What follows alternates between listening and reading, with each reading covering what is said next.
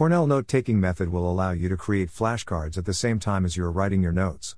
Why should you use Cornell note taking system? Cornell note taking system will encourage you to use active learning instead of passive learning. Thus, your learning will be more efficient and you will be able to retain the information in your head longer. What is Cornell note taking method?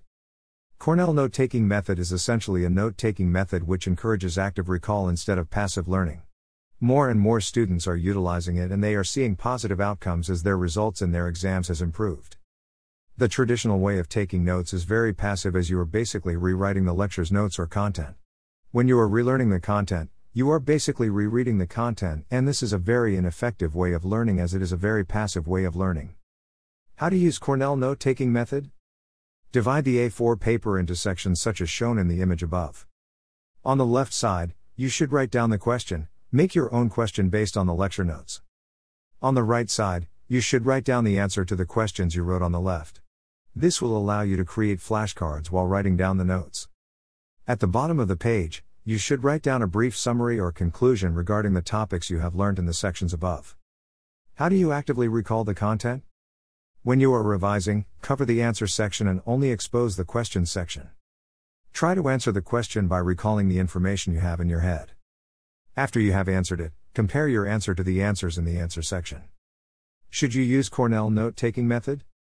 Cornell note taking method should be used by all students to replace the traditional way of note taking. It has been proved that active learning is better than passive learning, and active learning is what the Cornell method essentially is. Conclusion Although it might be quite controversial, I believe that this note taking system should be taught to every student, and should put the traditional note taking system to bed, for good. However, I might be wrong, tell me if you still prefer the traditional note taking method. Let me know in the comments section below. Other post you might like. The different types of learner.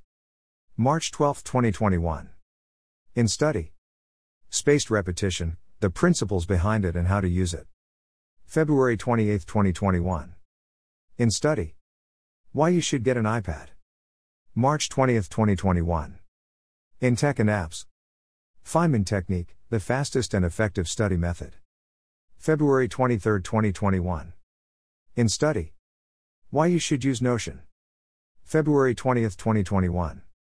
In Tech and Apps. How to add notes from GoodNotes into Notion. March 7, 2021. In Tech and Apps.